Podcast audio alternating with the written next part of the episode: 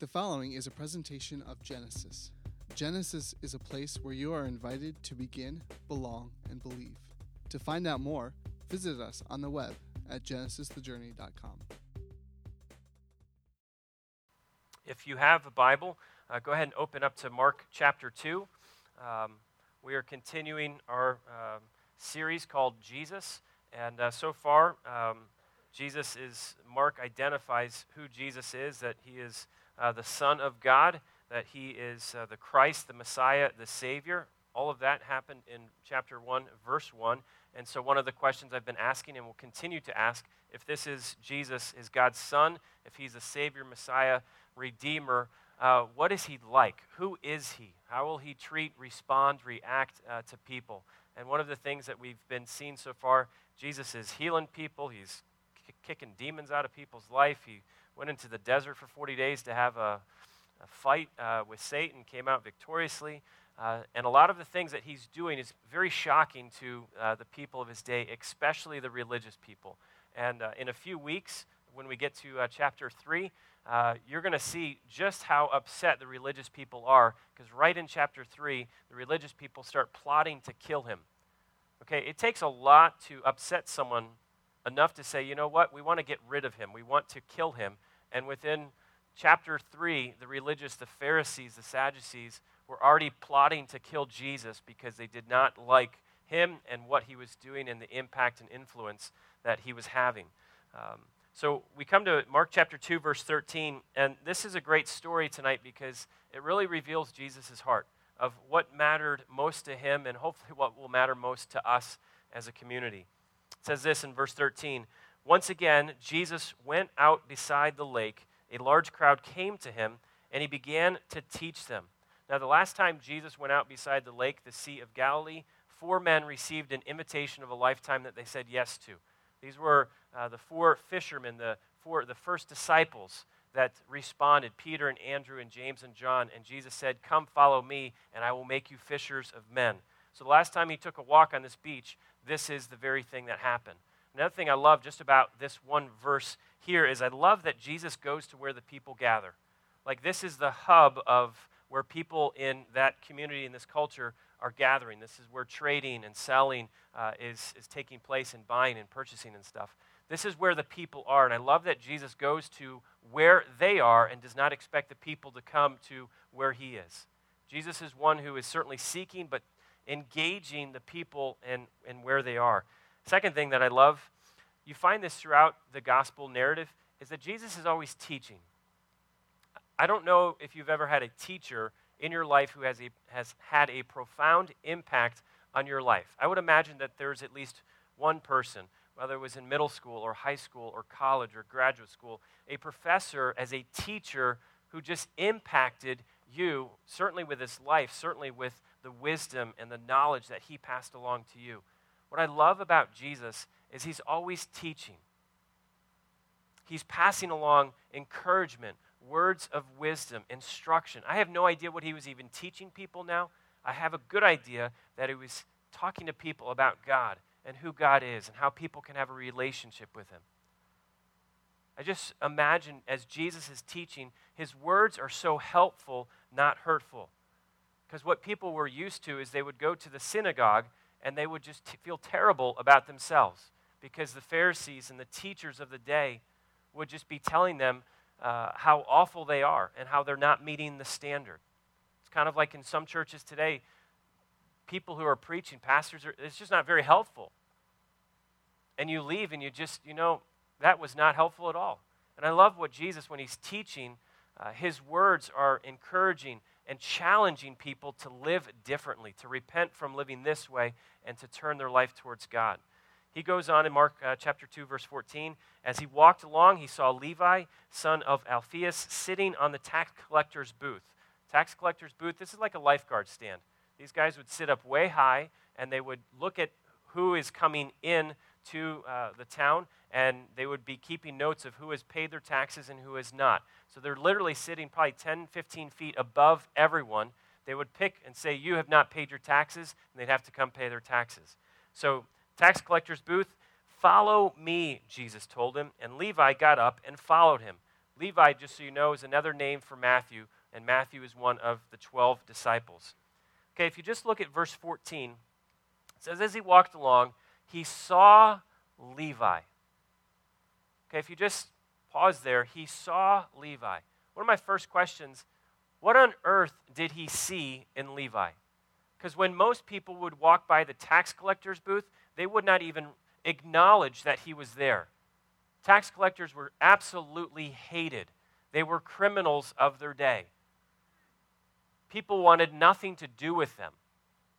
So literally when they would walk by, they would be ignored. No one would even pay attention unless they were getting yelled at to pay their taxes. But for some reason, when Jesus walks by this tax collector, 12, 15 feet in the air, he sees Levi. What is it that Jesus saw in Levi that apparently no one else in that culture, in that time, in that day, saw in Levi?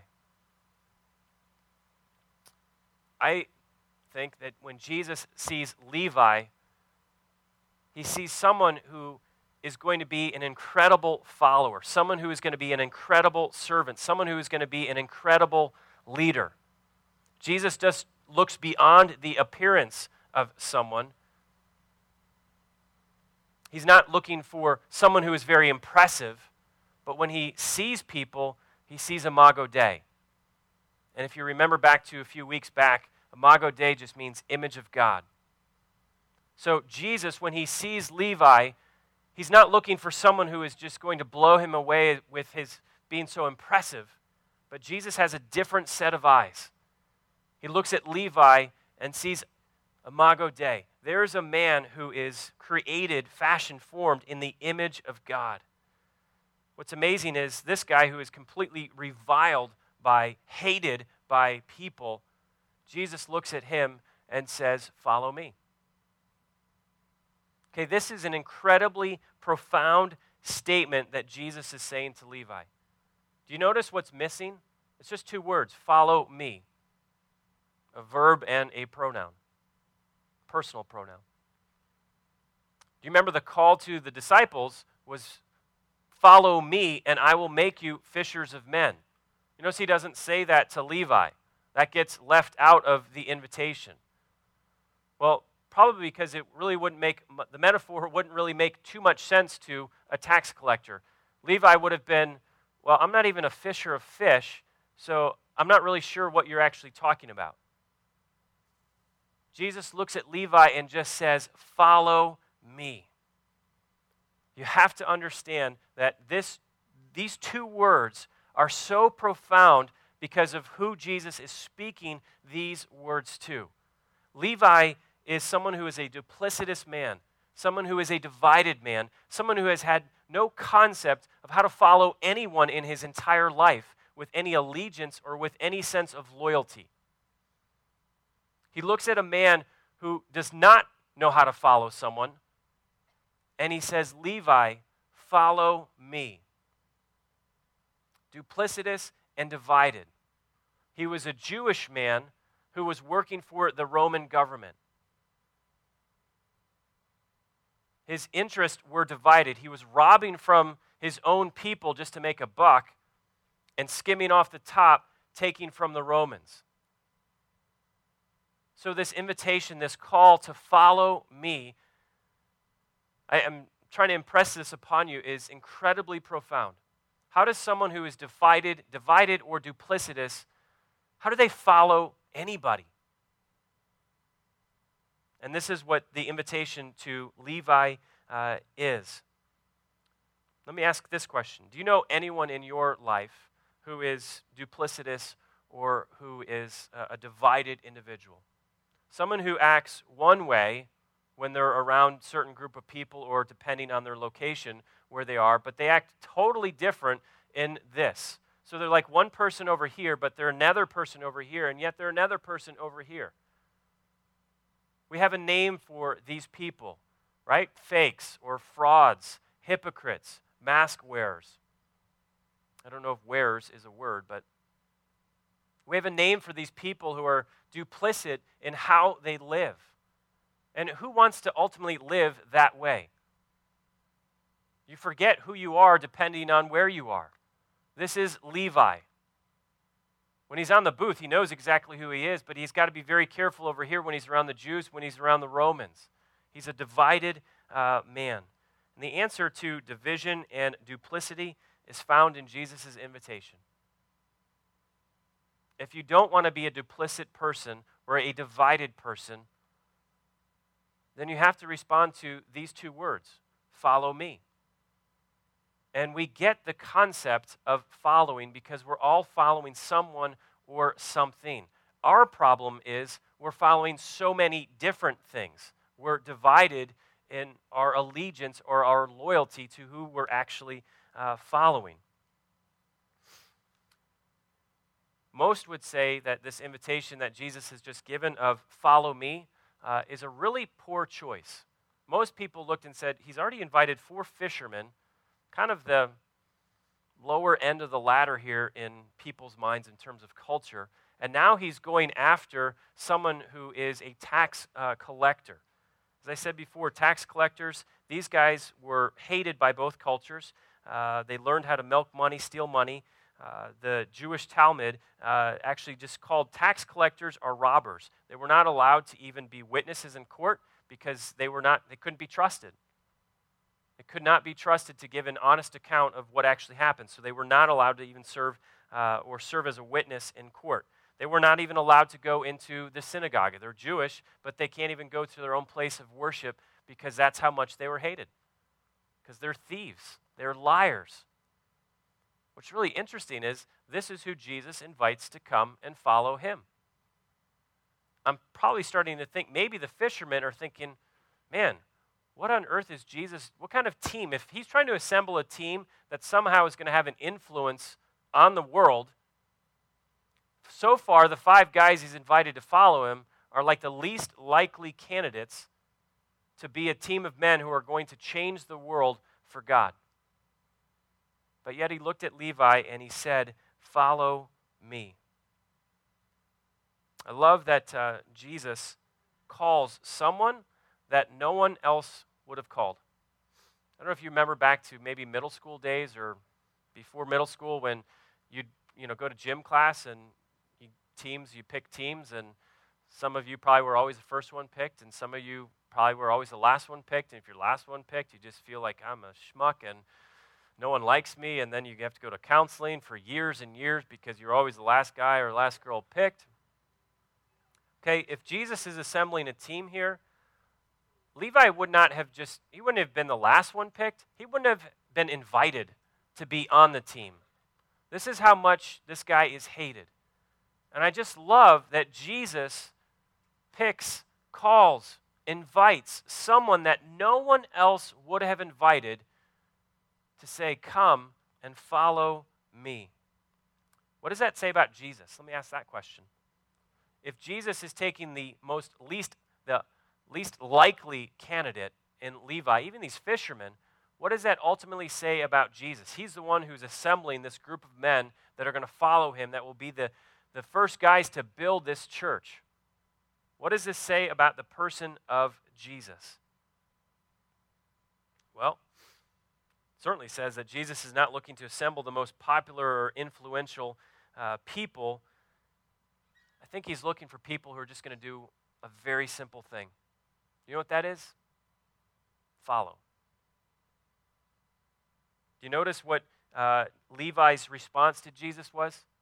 He got up and he left and he followed. There was no conversation. There was no bargaining well, how much are you going to pay me? Or am I going to get anything out of this? Or there was no dialogue. The invitation came, Levi, follow me. Don't be divided. Don't be duplicitous. Put your loyalty in me and follow. This is what Jesus is looking for. People who will do a very simple thing of follow him. And this is what Levi did.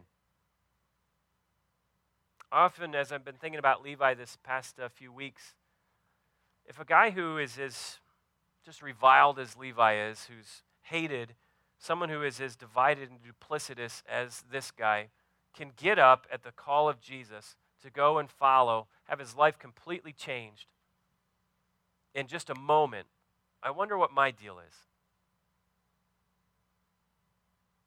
This guy he didn't know Jesus. Comes on the scene and Jesus just says, "Follow me." And he gets up and he goes. Someone who had never been able to follow anyone his whole life in that moment is able to say, "I will follow." To the point of his death, by the way. He didn't go back. Matthew was martyred for his faith in Jesus. Invitation has not changed, by the way, over 2,000 years. And if you really just think about Christianity, it's really not that complicated. The invitation he gave to Matthew, the invitation that he gave to Peter and Andrew and James and John is the same invitation he gives to us. Follow me. And it just becomes a question of, will we follow him? And as I've already said, we know how to do it. We know how to follow. It's just a question of, are we going to follow Jesus? If you don't want to live a divided life, if you don't want to be duplicit, this way over here, this way over here a different person, then you need to make a decision in your life of who are you going to follow. Because if you're duplicit at all, it's just evidence that you have no clue who you are following. That's why you have to act so many different ways in so many different places. So if you don't want to be that man, if you don't want to be that woman, duplicit and divided, make a decision to respond to the invitation that Jesus gives to you, to me. And it's just this, follow me. And remember, following is active. It's not a passive thing. It's a life that's actually in motion because Jesus is taking us somewhere. He's leading. He's guiding. It's not a life of stagnation. Following is active, motion, movement. It's not stagnation. After Levi makes this decision to follow, I love what he does next. Verse 15, while Jesus was having dinner at Levi's house, many tax collectors and sinners were eating with him and his disciples, for there were many who followed him. Jesus was attracting crowds, and there were some people who were just following him to see what he was going to do next. And then there were men like Levi and James and John and Peter and Andrew who gave their life to following him. I love that his first thought is, you know what? My life is totally radically changed. I'm going to throw a big party. And I know it doesn't come out in verse 15. It just says they're having dinner. But if you look at the same story account in the Gospel of Luke, chapter 5, verse 29, it says, then Levi held a great banquet for Jesus at his house. The picture is Levi was so excited about Jesus, was so excited about this person that he was now following, his first thought was, I have to have a party. I must celebrate in honor of Jesus, not in honor of myself. And so he invites all of these people to come to his house and to celebrate with him. It's such a great picture. The first thing that Levi does is to throw a party in honor of Jesus. And I love, if you look at the guest list here, this is not like A-listers. Paris would not have been seen at this party. This is like B-listers and below. We're talking sinners, notorious sinners, and we're talking about tax collectors, like the bottom of the barrel of culture. This is who his buddies were. And he says, you got to come.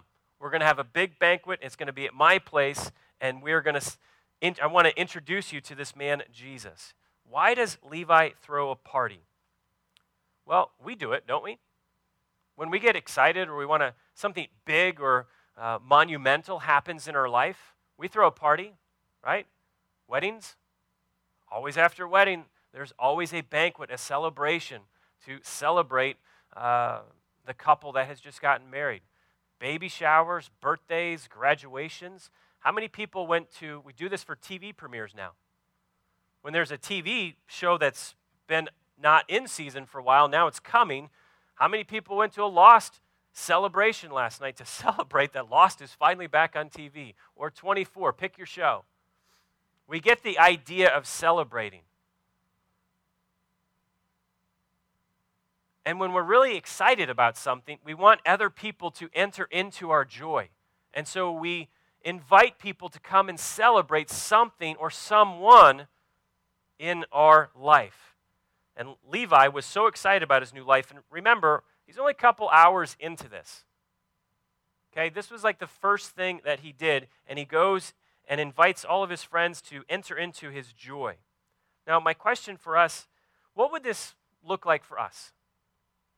Like, should we just throw parties and throw on like the Jesus film instead of Lost in 24 and be like, there he is? Is that what that, like, is this how we understand or apply the party that he threw? Let me just ask you a question of how we are to apply what Levi did and how we actually might apply it. And by the way, we're doing it right now. I don't know if you consider what you're doing right now a celebration. But that's what we're doing. That's what we do every single week. We're celebrating God. Now, let me ask, and be honest as you answer this, at least for yourself. When you come here tonight, when you come back on Sunday, and when you come back week after week, do you consider that what you're actually stepping into and coming to is a great banquet or a great burden? Because how you answer that question will have a profound impact on what this time actually even looks like. Because what it looks like for us to do what Levi did is what we're doing every single week. Every single Sunday night from 6 o'clock to 7:30, we're throwing a big celebration where we as a community can gather and celebrate one person. His name's Jesus. And the idea is that we would continue to bring as many people to this banquet to celebrate with us, to enter into our joy. So is this a banquet for you, or is it a burden? Now, how you answer the question will determine how you worship. Just how we're worshiping. I'm thinking primarily right now through music, through song. Because if it's a great banquet that you're coming to, when you worship, if it's a banquet, you're going to go for it. You're going to sing as loud as you possibly can. Heck, you might even like put your arms up like this because you're so excited. Why? Because it's a celebration. Who are you celebrating? You're celebrating something that God, who God is. So if it's a banquet, your mentality is going to be, I'm going to go for it. I'm going to shout, and if I annoy everyone in the room, live with it. But if it's a burden, then something like worship will just be, I'll just go through the motions. Lindsay, I think, probably has one or two more songs. I can handle that. There's a difference. If it's a banquet, you'll go for it in song, in worship, or you'll go through the motions. If it's a banquet with things like the message, you'll not only receive it, but you'll respond. And I'm not talking about me. I'm talking about what God is speaking to you. Because if it's a banquet, you'll want to respond to what God is telling, what God is speaking, what God is revealing. But if it's a burden, you'll sit here thinking, I hope the dude sitting next to me is listening because he really needs to hear this.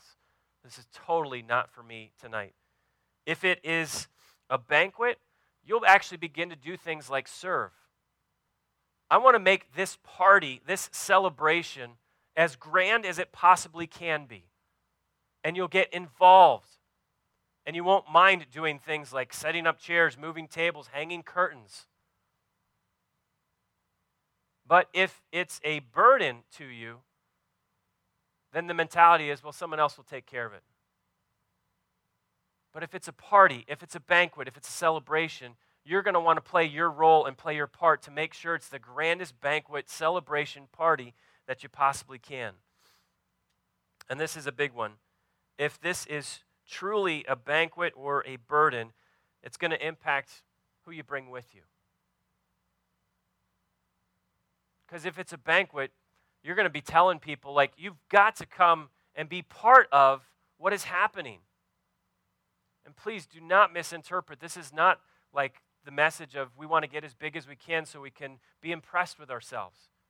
I'm trying to drive home, if our community gatherings are truly a celebration, you'll want other people to enter into that celebration, this party with you. And I understand that you might say, well, my friends, Michael, are absolutely not interested in coming to church. I get that. I understand that, and certainly there are people who are not interested in coming to church. But I wonder if it's because what they see in us are people who are not really interested in coming to church. Because we're not coming to a banquet, we're coming to something that we just have to, because that's what we do. There's a difference of going to someone and saying, hey, do you want to come to church with me this week? And, you know, I feel guilty if I didn't invite you, and I don't like feeling guilty, so if you're interested, you don't have to come, but it's cool, whatever, you know, 6 o'clock, kind of, whatever. There's a difference of inviting someone like that and then inviting someone to go and say, you know what, I would love for you to come and see the community that I'm part of.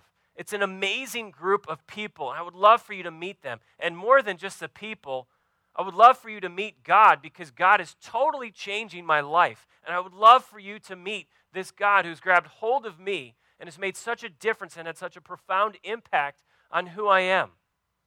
You see the difference? Is this a banquet or is it a burden?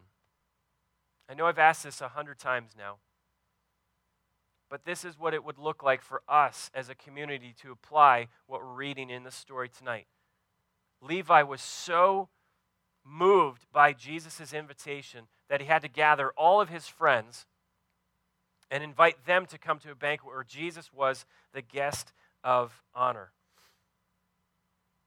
Last question about the banquet burden thing.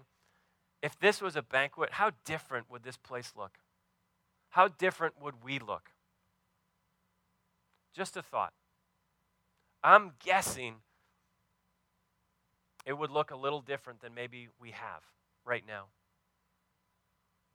As you think about coming back maybe on Sunday, and I hope you do, let that be your mindset of, I'm stepping into a celebration.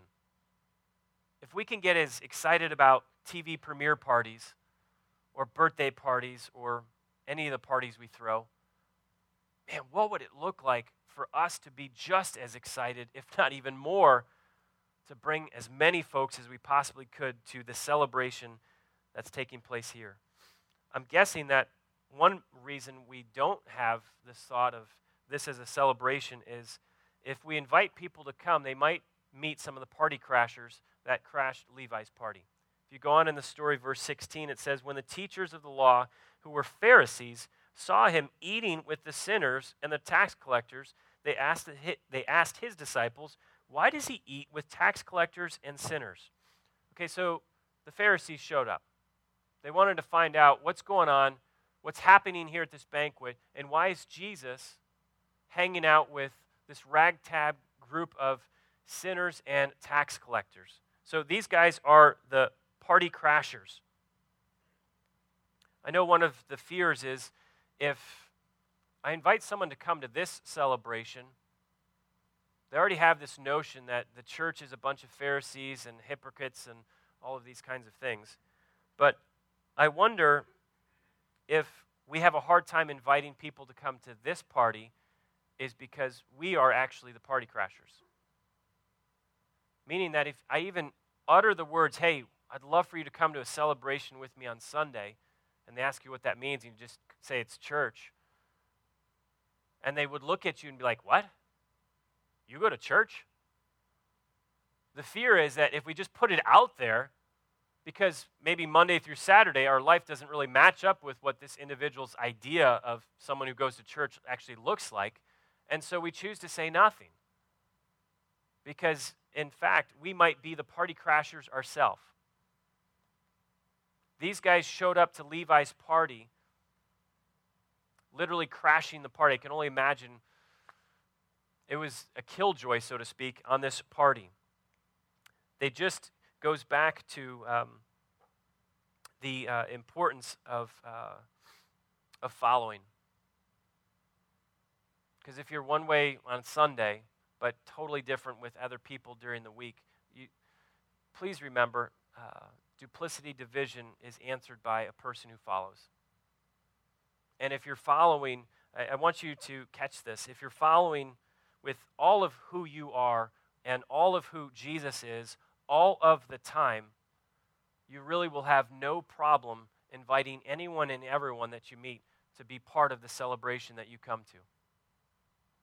It's a question of following Jesus all of the time, following all of Jesus, not the parts that you just like, all of Jesus all of the time. Two things that, as you read verse 16, that the Pharisees just kind of bug is lack of vision. When Jesus saw Levi, he sees a man who's going to be a great follower. When the Pharisees look at this crowd of people that have gathered, they see a room filled of sinners. Do you know people in your life who, they only see people one way? These Pharisees could only see other people one way, and their one way was they're sinners, meaning we're self-righteous and they don't look like us, therefore they are sinners. These guys were just so blind, they look at a room full of people, and rather than saying, wow, what an amazing group of people here that have gathered, that God loves every single person in this room, the religious people walk in and say, what a bunch of sinners. What a bunch of tax collectors. That's the way they saw people. Reason for this is pretty simple, because they compared everyone just to themselves. And as I said, if you're a self-righteous person and impressed by yourself, well, everyone kind of looks like a schmuck compared to you. And so you look through this lens of looking down on people. And let me just say, if that's you, it's a very lonely life, because being perfect is pretty lonely. Being perfect is which is not possible, by the way, but being perfect or thinking you're perfect is a very lonely thing. So if you're going to be a follower of Jesus, it means seeing humanity just like Jesus does. So when you come across a tax collector or a sinner, wouldn't it be awesome to see people every single day that you come across and be like, wow, my first thought when I see that person is they'd make an incredible follower of Jesus? Because that's what Jesus sees when he sees people. Wouldn't it be awesome if you went to work tomorrow, the people that you hung out with over the weekend, and your first thought, you looked at them and you weren't looking for impressive people, you would see Imago Dei, and you're like, wow, that person would make a phenomenal follower of Jesus, rather than that person is such a sinner. And then the second thing is lack of vision and then lack of courage. Did you notice who, they have a question for Jesus, but they go to the disciples to ask this question. Like, why not man up and just say, if they have something to say to Jesus, why not just go to Jesus and say, Jesus, why do you hang out with sinners and tax collectors? Rather, they're kind of deceitful, devious, and they go to the disciples and say, what's up with Jesus? Why is he hanging out with sinners, with tax collectors? I'm not sure why they approach the disciples. One thought just might be they're trying to plant seeds in the disciples and Peter and John and James and Andrew. What's up with this guy that you're following? Do you really want to give yourself to someone who's now invited to be on the team, a tax collector? Is that who you really want to give yourself to? I really don't know if that's why they approached the disciples first, but certainly their question reveals one thing about the Pharisees, and the one thing is they don't really give a rip about people, because they just see a room filled of sinners. Their question is, why does Jesus hang out with him? Here's a question. If we only had one verse in the Bible, there's 31,173 verses in Scriptures, Old Testament and New Testament. If we only had one verse in the Bible, and it was this verse right here, verse 16, what would you know about God? What would you learn about Jesus? If this is the only verse that we had, what could you walk away with this one verse of 31,000 plus? I would personally walk away and say, you know what? Jesus actually has a heart for sinners. Jesus wants to build relationships with people that no one else is interested in building relationships with. Jesus doesn't just love the lovely, he loves the unlovely. If I only had this one verse, this is the conclusion I would be able to make. Jesus builds relationships with people that no one else will. If I'm going to give myself to follow somebody, I want to give myself to following someone like that. It's such an amazing picture in this one verse of what we learn about Jesus. So if we're going to follow Jesus, we see people like he does, and then we learn to love what Jesus loves, and Jesus loves people. So Jesus not only has really good vision in terms of seeing people, but he's apparently has really good ears, because in verse 17, Jesus says this, "On hearing this, Jesus said to them, 'It's not the healthy who need a doctor, but the sick. I have not come to call the righteous, but sinners.'" Jesus looks at these guys and he just said, "Do you want to know why I care about tax collectors? Do you want to know why I'm hanging out with? I'm having dinner, I'm coming to a banquet, why I'm building relationships with sinful people? It's because my mission, why I've come, is to invest and call the people that you have neglected, the people that you have ignored."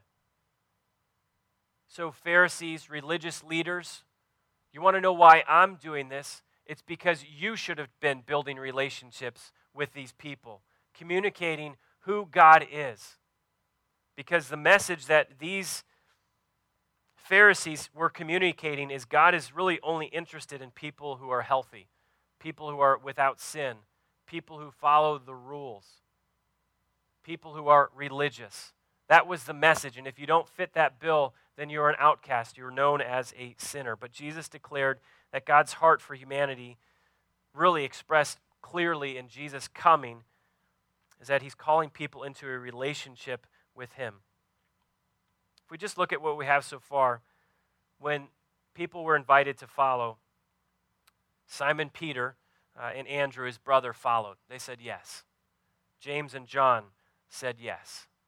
Now Levi, when Jesus approaches him and says, "Follow me," Levi says yes. The Pharisees, they said no. Why would we need to follow you? Why would we need to have a relationship with you when we already have a relationship, as it were, with our religion or the rules that we follow? And what's sad about those guys is their religion, their rules kept them from having a relationship with God. So just as we'd finish tonight, just these few verses, this story, I just want to ask you the question, what are you doing? Because the invitation has not changed. Jesus has come to call sinners, which is us, all of us, call humanity to follow him. And so what are you doing? Are you following? It's a yes or no. It's not a maybe. Because I'm either following him or I'm not following him. If you've already said, yes, I am following, then I want to encourage you, as you follow, it's all of you, all of Jesus, all of the time. Please remember that. If you're going to follow, it's active. All of who you are, all of who Jesus is, all of the time, no matter where you are or what you're doing.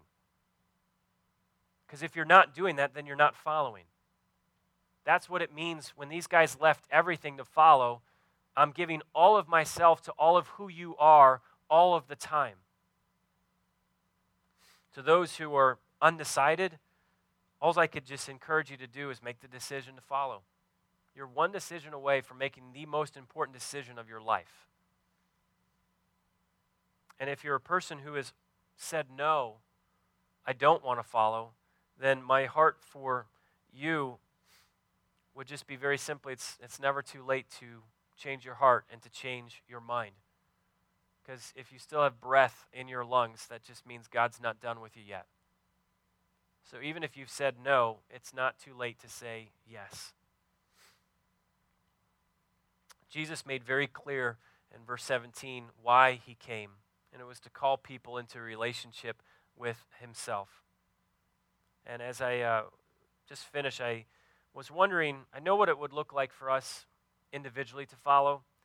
I'm starting to get a picture of what it might look like for us to follow This idea of this is a banquet, a celebration. Hopefully not a burden.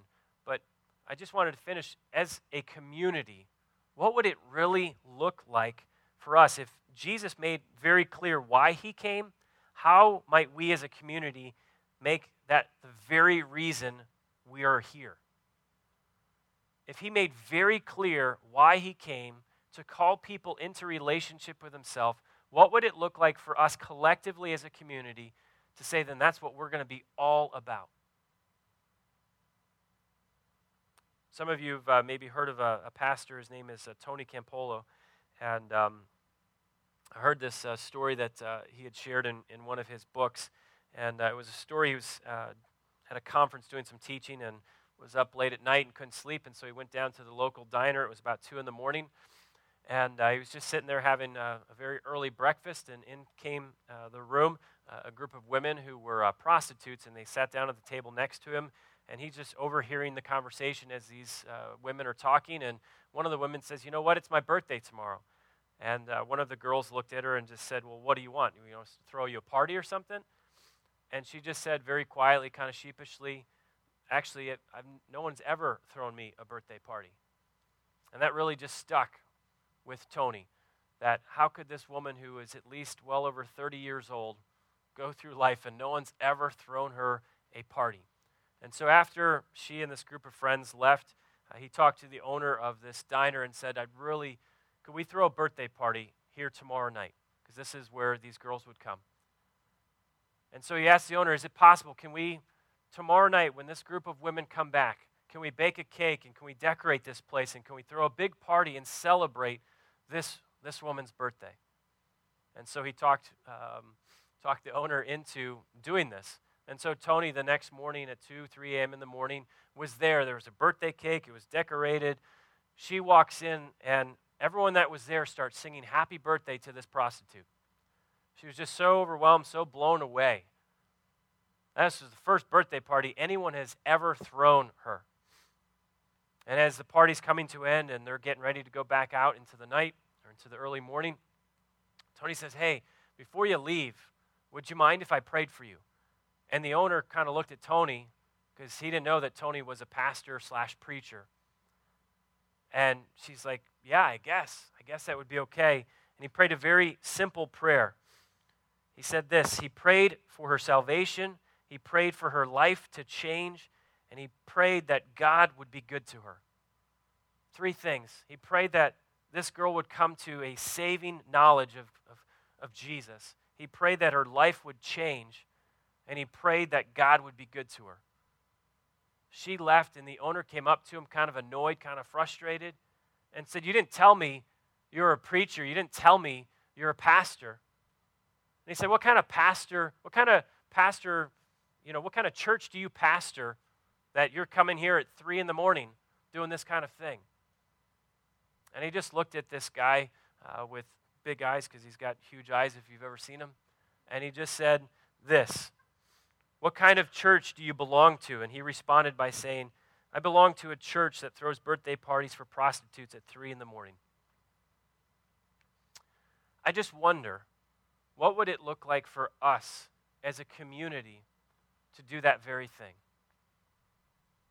To care about people who don't know God, to come alongside people and just love them. It was a very simple thing. He just threw a party and he prayed for her, and she went on her way. I just wonder, as us as a community, Genesis collectively, what would it look like for us to see the people that we are surrounded by every single day with a set of eyes that looked and said, you know what, you would make a phenomenal follower of Jesus. To love people, not condemn people. To invite people, not to ignore people. To say, you know what, I want you to know this God that I know. I want you to see this community of amazing people that I get to be part of. And not look at someone who would be a prostitute and say, oh, they'd never be interested. Least likely candidate. Don't want them coming to our church. They might mess things up.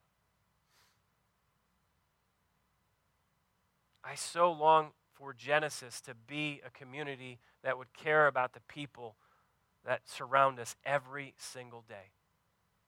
You know, our mission is summed up in three very simple words. What would it look like for us to say we're just a community that is excited to invite people to begin a relationship with Jesus, to belong to a community that would care for them, that would love them, that would come alongside them,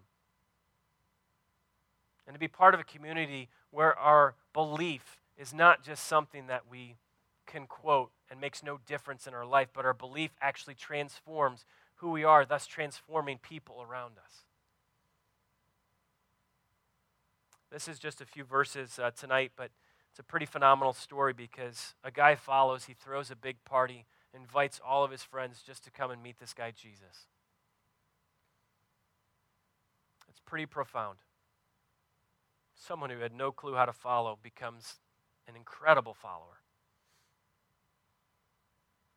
Tonight, before we would celebrate communion, and I say that we celebrate communion every single week because we're celebrating what God has done for us, meaning he made it possible for us to have a relationship with him. He called every single person in this room to follow. So are you following? If you are, all of you, all of Jesus, all of the time. If you're not, make the decision tonight to say, Jesus, I'm going to respond to your call tonight, in this moment, in this Thursday evening at 8:55. My life is yours, full allegiance, full loyalty. Father, I just pray that tonight, as we've looked at just a handful of verses, it's a pretty incredible story that Mark tells. I give thanks, Jesus, that you saw in Levi something that no one else saw. You invited him to follow, and he responded. He left it all to follow you. God, I thanks that his first thought was to throw a party and invite whoever would come to a great banquet where you, Jesus, were the guest of honor. And Jesus, I just give thanks that in one verse, you make very clear why you came. You came to call people, the least likely, into a relationship with you. Father, for those that are here tonight that have made a decision to follow, I just give thanks and celebrate that decision. And I just pray, God, that you would give those of us who've made that decision the courage to say, all of me, all of Jesus, all of the time. Father, if there's someone here tonight who's been undecided or even said no to following you, Jesus, God, let tonight be a night where some folks make a decision to cast their lot in with you, Jesus, to make the decision to follow you. I give thanks that you invite us to follow, invite us to be in relationship with you. Give us hearts that would respond. Genesis is a ministry of Hope Christian Church. We invite you to find out more by visiting our website at GenesisTheJourney.com.